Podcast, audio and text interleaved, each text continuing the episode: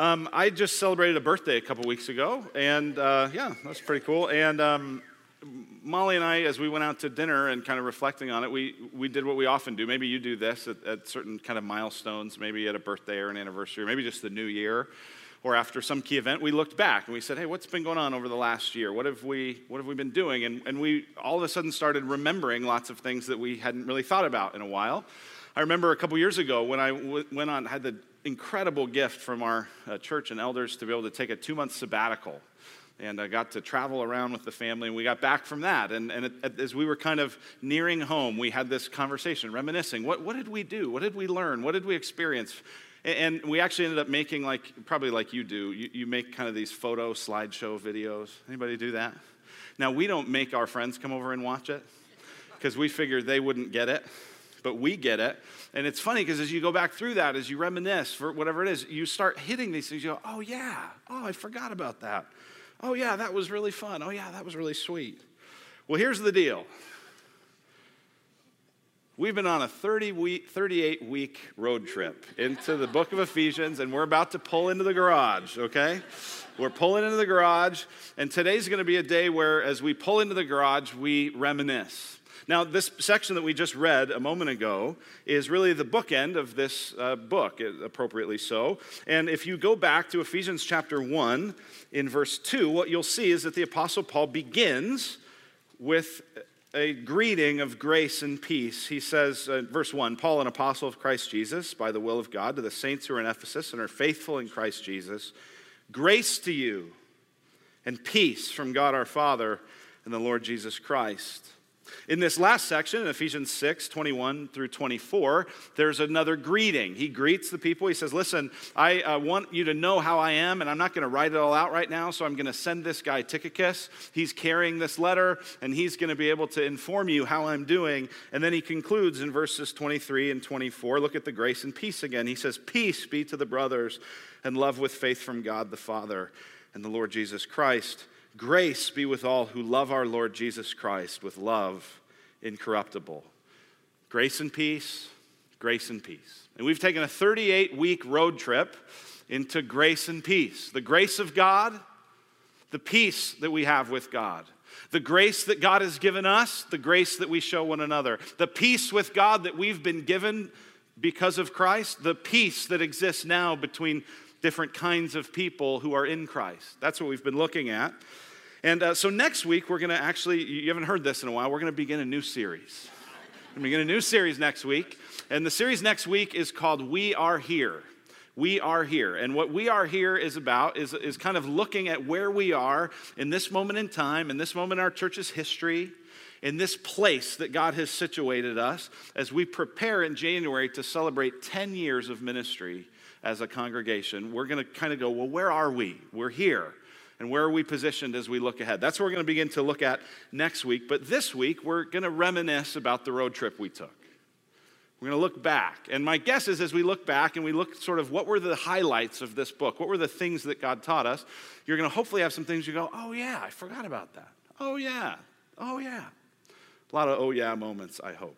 Now, the way I want to kind of organize this is there's a, there's a little phrase we've said at the end of every scripture reading over these last 38 weeks. And my guess is a number of you could recite it. Like early on in the series, the scripture readers would come up and they go, What's that thing again? And they'd write it down. They don't need to write it down anymore, they know it. And here's what we say at the end of every scripture reading through the book of Ephesians we've said, May this word of the Lord prepare us to be faithful as God's people in tomorrow's world. See, you know it. May this word of the Lord prepare us to be faithful as God's people in tomorrow's world. Because what we said at the very beginning was that the book of Ephesians was written to a group of people that God wanted to be faithful in their day and age, and that there were lots of issues and lots of uh, scenarios that connected with the Ephesian reality and our reality. And so here's what we're going to do today is we're going to look at five different ways that Ephesians has prepared us to be faithful as God's people in tomorrow's world. Ephesians has prepared us in a number of ways, uh, and so that's what we're going to look at. Let's pray together. Father, thank you for opening the eyes of our hearts, giving us faith in Christ, giving us trust in Him. God, we pray now that you would open our eyes again that we may behold wonderful things from your word. That we would be shaped and formed, not just in our heads, but in our hearts and in our lives. That we would also be faithful as your people today and tomorrow. We pray it in Christ's name. Amen. All right, Ephesians has prepared us to be a few different things. The first one is this confident and secure in a world of anxious fragility. Ephesians has prepared us to be confident and secure in a world of anxious fragility. Let me ask you who are you? Who are you? And who gets to decide who you are, right? This is this idea of identity we've already been talking about this morning. You, have an identity. You have this sense of here's who I am. Here's who I present to the world. Here's who I think of myself as. Here's how people understand me. When people think of Luke, they think this. That's a kind of identity. And it used to be that identities were just given to you by your community or by your family or by the greater society. But now we're in a kind of world where the expectation is that you forge your own identity. You decide who you are. You don't, you don't have any morals or any parents or let alone any God who's telling you what to do. You're free. And you're free to go out and to create this identity for yourself. But what's fascinating is as everybody experiences all this freedom to be who I am, we've never been more anxious and fragile about it. Have you noticed that the people who take a big, deep inward into here's who I am, and then they come out and they demand that everybody get on board with who they are? And if they aren't, if everyone's not quite as excited about it as they are, they, it crushes them? Have you noticed this? We're anxious, we're fragile in this world. And we build these fragile identities. We say, oh, I'm going to be successful, but that's great as long as you're successful. What happens when you're not? Some, some of us go, you know what, I, I just want to be a good parent. You know, I grew up in this house and it was a wreck, and I just don't want to be like that. I just want to be totally different from how my parents, and so I'm going to be a good parent. Well, what happens when a kid goes off the rails? You did everything right, but they just don't want to do life the way you wanted them to do it. What do you, what do you do? That identity crumbles around you. So you say, you know what, I, I am known and I want to be known, and I feel like the most important is my health. I'm going to be healthy. I'm going to eat right. I'm going to exercise. I'm going to get enough sleep. I'm going to drink lots of water. I'm not going to drink soda. I'm going to do all the healthy stuff. Kale. Yeah, bring it on. well, what happens when you do everything right and, and the diagnosis still comes back and it isn't good? It's a fragile identity. If you seek to build your identity to be beautiful, I want to be known as someone who's beautiful. Well, here's something I'm going to tell you age is real, and gravity wins. And if you do all the stuff to make it not win, you'll look worse. Right? And so, and the reality is, if you build your identity to be beautiful, you'll always feel like you're ugly because you're never quite there. It's fragile. say, I want to be the smart person. Well, then you'll always feel like, well, maybe people will find out I'm not as smart as I think. It's very, very fragile. And what Ephesians has done is given us an identity from God, where God has come and said, You are who I say you are. And you don't need to strive anymore. And you don't need to be so fragile anymore. You can be confident. You can be secure in a world of anxious striving, in a world of anxious fragility, because of who God says you are. And so, if you have your Bible, go back to Ephesians chapter 1. This is where we get this Ephesians 1 through the first part of Ephesians 2. I just want to blitz through who God says we are. God tells us in verse 3 that we've been blessed with every spiritual blessing. Chapter 1, verse 3 Blessed be the God and Father of our Lord Jesus Christ, who has blessed us in Christ with every spiritual blessing in the heavenly places. And what we said so many months ago was we said, Imagine that you are looking for a new house and you found this house online and it's like, oh my gosh, these pictures are incredible. This looks like it would meet every need and not just every need, but every desire I have. This is incredible.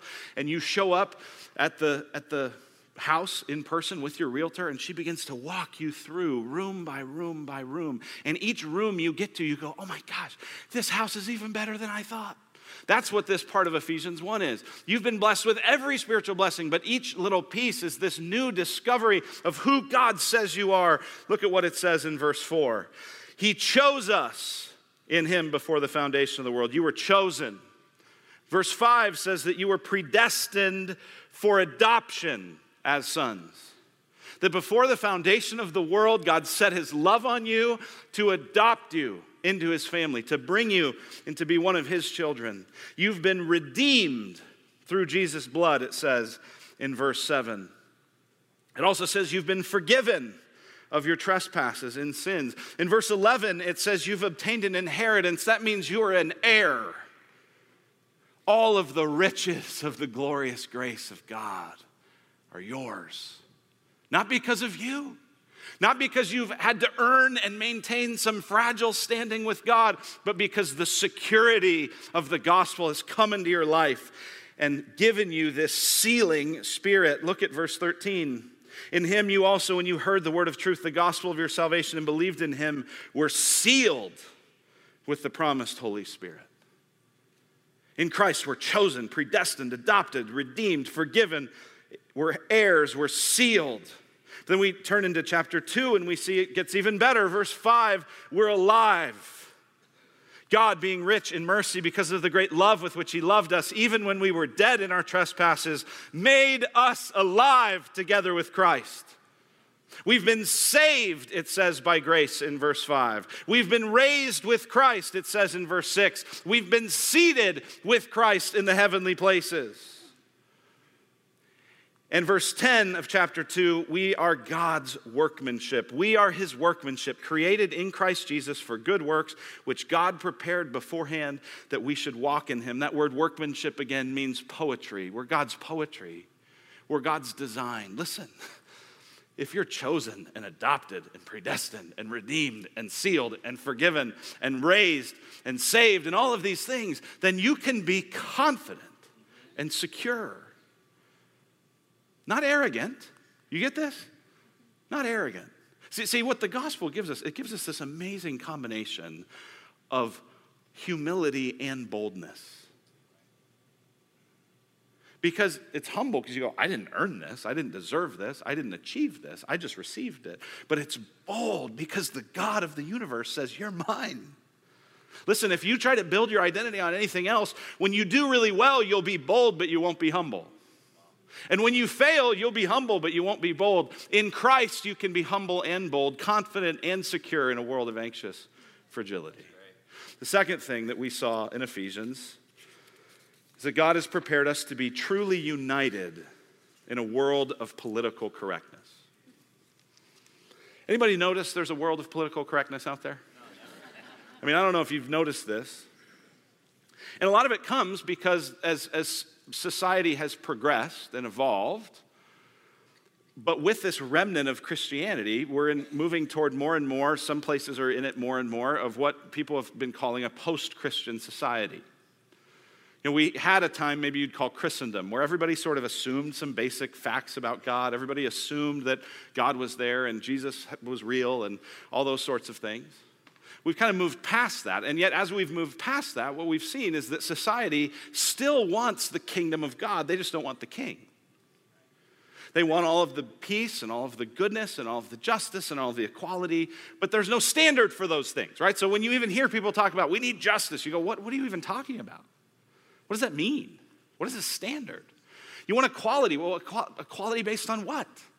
Or there's no standard for it because the world wants these things, but doesn't want the king who's connected to it. Now, what we said back when we were studying this in Ephesians 2 is there's an opposite danger for Christians. Because Christians can be so concerned about the soul and so concerned about spiritual stuff that if we're not careful, we could start to want the king, but not the kingdom. We could start to want all the kind of spiritual benefits of forgiveness without living in the here and now as if God's kingdom really makes a difference and changes the world. And that's another kind of problem. And so, because of this lack of standard and because of this, nobody really knows kind of what's, who, who's calling the shots here, it just devolves into this kind of political correctness. Everybody's afraid to say the wrong thing. Everybody's using terms that nobody's defining. It becomes another kind of works righteousness, really, doesn't it? Where it's a kind of like, hey, look at the identity I have as this enlightened, politically correct person. And, and Ephesians comes in and says, no, no, no. We don't care about political correctness. We care about true unity. Because we're the people of God. We're the children of God. We are ambassadors of the kingdom of God. And so any kind of, you know, rhetoric about PC, whatever, who cares? We want true unity. And that's what the Apostle Paul told us here is possible in the back half of chapter 2 through chapter 3. He says, Listen, there really are different ethnicities. Look at chapter 2, verse 11. Therefore, remember that at one time you Gentiles in the flesh, called the uncircumcision by what is called the circumcision, which is made in the flesh by hands, remember you were at that time separated from Christ, alienated from the commonwealth of Israel, strangers to the covenants of promise, having no hope and without God in the world. He says, Listen, there really are different groups of people. That's not just a made up thing. Like there are Gentiles, there are Jews. And this letter to the Ephesians is written to a church that's made up of both. And Paul says there are real differences, but rather than celebrating and highlighting our differences, we're going to highlight the unity that we have. We're not just going to talk in these vague things, but we're going to actually come together as the people of God because there's true unity available, but it's only through the cross. Look at verse 13. But now in Christ Jesus, you who were once far off, have been brought near by the blood of Christ. For he himself is our peace, who has made us both one and has broken down in his flesh the dividing wall of hostility by abolishing the law of commandments expressed in ordinances, that he might create in himself, this is a key phrase, one new man in place of the two, so making peace and might reconcile us both to God in one body through the cross. Ephesians is preparing us as the church to pursue real unity between different kinds of people. That's not possible anywhere else. People want to use all sorts of slogans and phrases and, and kind of mob mentality force you into some belief system about equality. We don't care about that. But what we know as the people of God is we have a resource no one else has. We have the blood of Christ. And it's the blood of Christ where I'm not better than you and you're not better than me, and no sort of status really matters because the only status that matters is that I'm a sinner saved by grace, and so are you. And so we can truly unite and live in unity in a world of political correctness. Here's a third thing that we saw through this series is that Ephesians prepared us to be committed to life change in a world of low standards. Ephesians has prepared us and is preparing us to be committed to life change, committed to real transformation, real obedience, real change in the midst of a world of low standards. Another thing I just wonder if you've noticed have you noticed there is total confusion about what's right and wrong? I mean, like, there's just, and in a post Christian, where do you turn? Where, where, who defines this? Who gets to call the, the shots on this? I was listening actually this week to a, a gentleman who's in his 60s, and he said, you know, he said, a lot of people today wouldn't realize this. But he said, when I was in college, it was very common for professors to be romantically and sexually involved with their students. That was totally normal. That was not weird.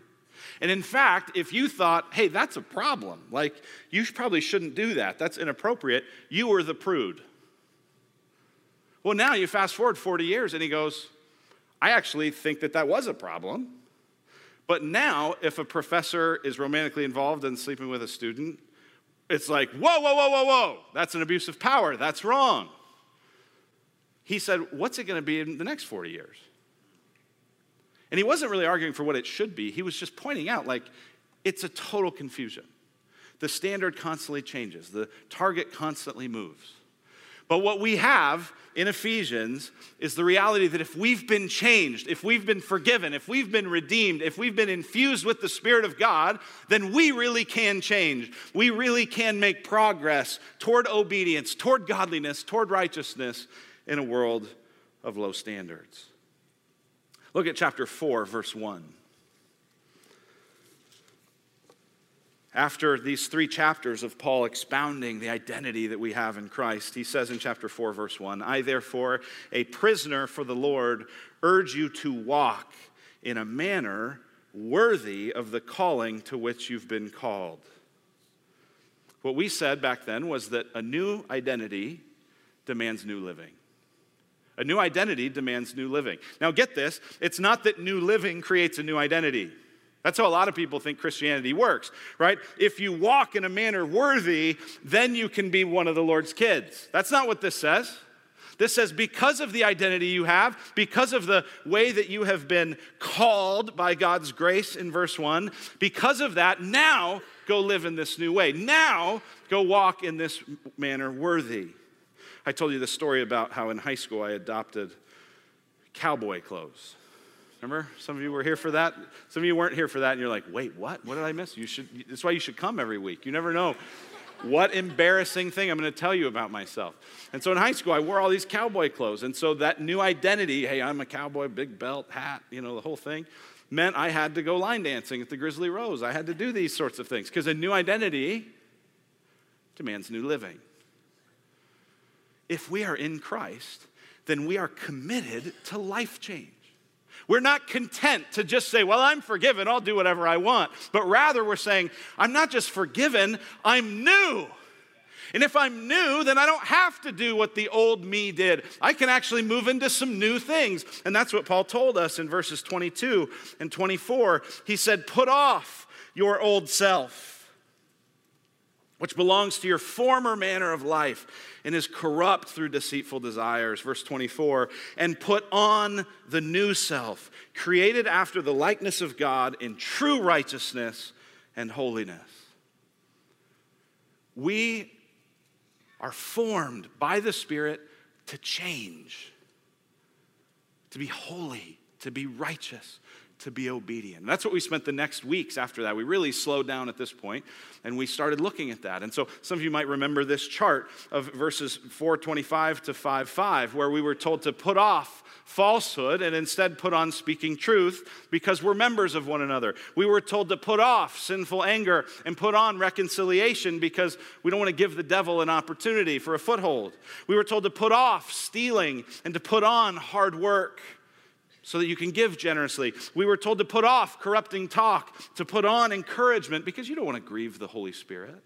We were told to put off bitterness, wrath, anger, clamor, slander, and to put on kindness and tenderness and forgiveness and love. Why? Because Christ gave us those things, He forgave us. And we were told to put off sexual immorality and coveting and to put on thanksgiving because we belong to Christ's kingdom. Listen, the world isn't going to call you to change. They're going to actually say if, if you expect that you have to change, there's something wrong with you because you're not accepting enough of who you are. But if who you are is the old you, go ahead and deny that. Go ahead and say, No, I don't want to be that anymore. I've been made new in Christ. I've been given a new hope. I've been given a new life. And we begin to move in obedience, showing the world that actually desperately wants what's right and good. They just don't know how to put it together. They're, they're too clouded by sin, just like we were before Christ and just like we too often still are. But we look to Jesus and we see we can change, not because of us, but because of Him. There's a fourth thing that we saw. There's a fourth thing that Ephesians is preparing us to be. Ephesians is preparing us to be empowered for sacrificial love in a world of selfishness. Ephesians is preparing us to be empowered for sacrificial love in a world of selfishness. Now, again, if you, if you go back a number of decades, and as I make these references to going back, I'm not arguing we should go back. I'm just pointing out how it's happened okay? But if you go back, it used to be 100 years ago that kind of the main thing that we all sort of aspired to, at least in an American kind of context, is we said, I want to be a good person.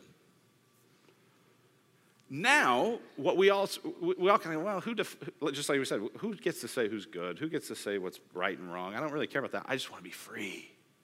I want to be free. But when freedom gets so elevated, here's what happens relationships become transactional. Relationships become transactional because if someone's asking too much, if someone wants too much, if someone is a little bit too needy, then they're getting in the way of my freedom. And so this is fascinating is that our desire for freedom goes up and our relationships become transactional. We're now more lonely than ever. Well, why? It, it's, it's connected. Do you see that? And so the world is saying, hey, relationships are transactional. Do what you need to do. I, I, I wonder, it makes you wonder, is this why in America the birth rate's declining? Now, not at Gateway. Hallelujah. at Gateway, the birth rate is going strong, right? But, but as you look at, you know, one of the interesting just sociological facts of America and really all Western countries is that our birth rates are declining. Is it possible that that's because children are really costly? And if the thing I most want is my freedom, why would I weigh myself down with one of those? I can't get rid of that. I can't get rid of them. Ah, maybe, maybe, maybe just won't do that. It's something to think about.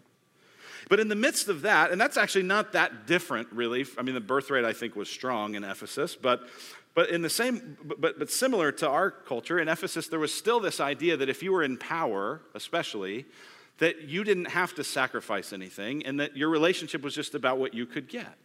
And so Paul, in that very same kind of reality, says in verse 518 that we're to be filled with the Spirit, and then he unpacked for the end of chapter 5 and the beginning of chapter 6 what that would mean.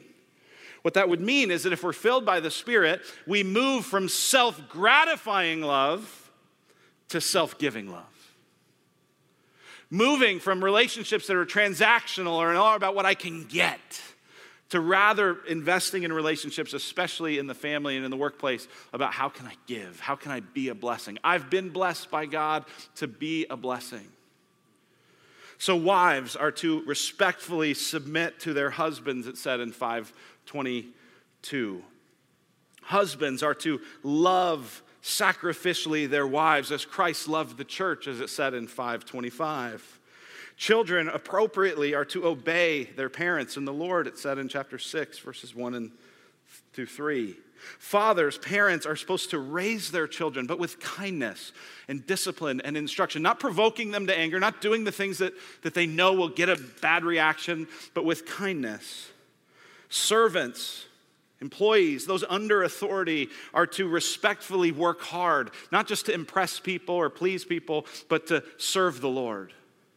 Masters, those in uh, authority, those in leadership, are to also be respectful and to be humble as they lead, because as it said in chapter 6, verse 9, he who is both their master and yours is in heaven, and there's no partiality with him. Listen, your friends and your family who don't really think this Jesus thing's true. What if you stopped trying to win them over with arguments and instead tried to win them over with sacrificial love? Where they might go, you know what, I don't know if I believe what you believe. I don't know if I agree with the things you say, but I can't deny that nobody loves like you do. That's how Ephesians is preparing us to be. It does no good if we just go, yeah, we're the people that can really love, but we don't love. That's ridiculous, right? That's the hypocrisy. But we are empowered with a new kind of strength, with a new Spirit of God who is giving us the ability to do love to give ourselves away, the willing self sacrifice for the good of another that does not demand payback or that the person is deserving. Ephesians prepared us for that. And here's the last thing Ephesians prepared us for is to be strengthened by Jesus in a world bent on making God seem small.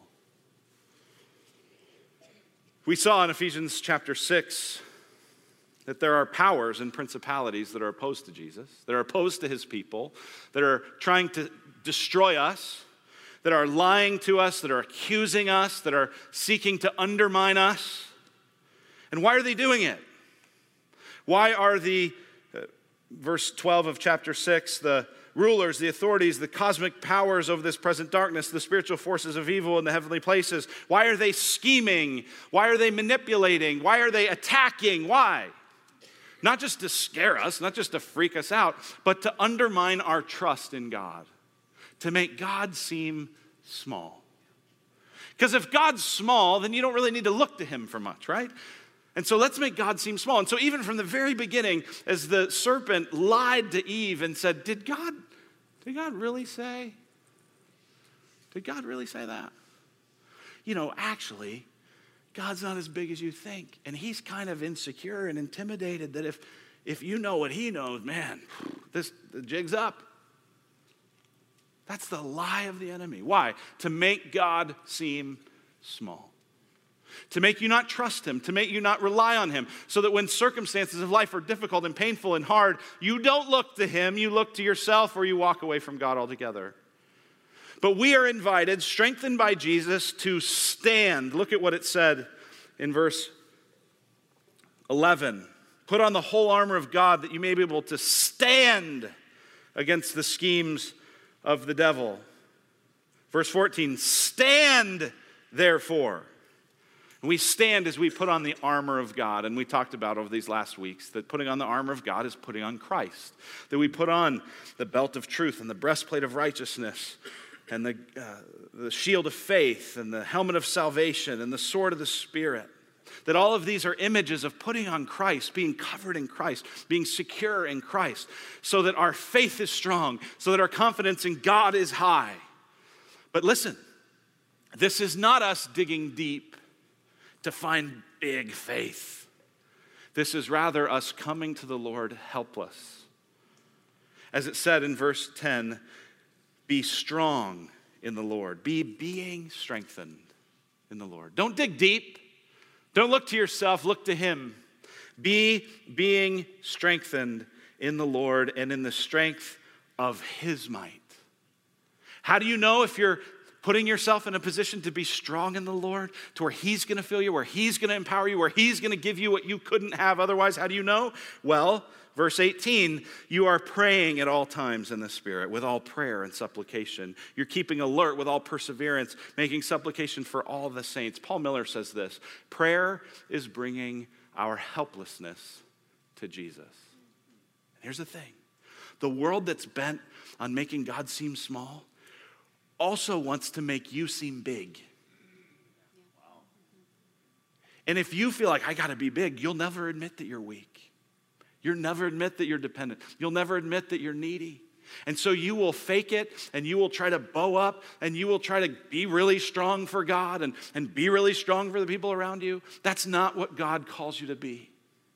He calls you to be weak. He calls you to come to the kingdom of God like a child, messy, weak, helpless, and to keep coming. Why? So that He would be big so that he would make you strong, so that he would get the glory in a world that wants to make him seem small. Listen, Ephesians has told us that Jesus Christ is Lord of all, everything. He's bringing together heaven and earth. He's bringing together sinners and God. He's bringing together Jews and Gentiles. He's bringing together men and women. He's bringing together slave and free. And we get to live as His pink spoon people.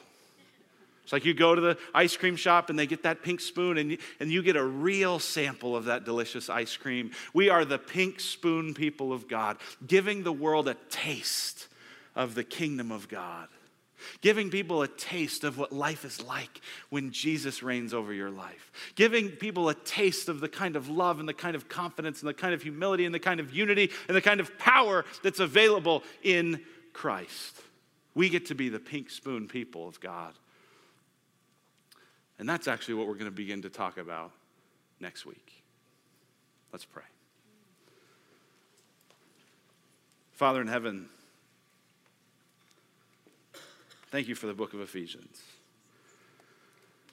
Thank you for Paul and the way you filled him with your spirit to breathe these words out, and the people who wrote it, and the people who preserved it, and the people who passed it on. God, thank you for that.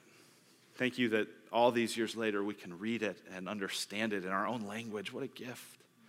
Thank you that you prepare us to be faithful as your people,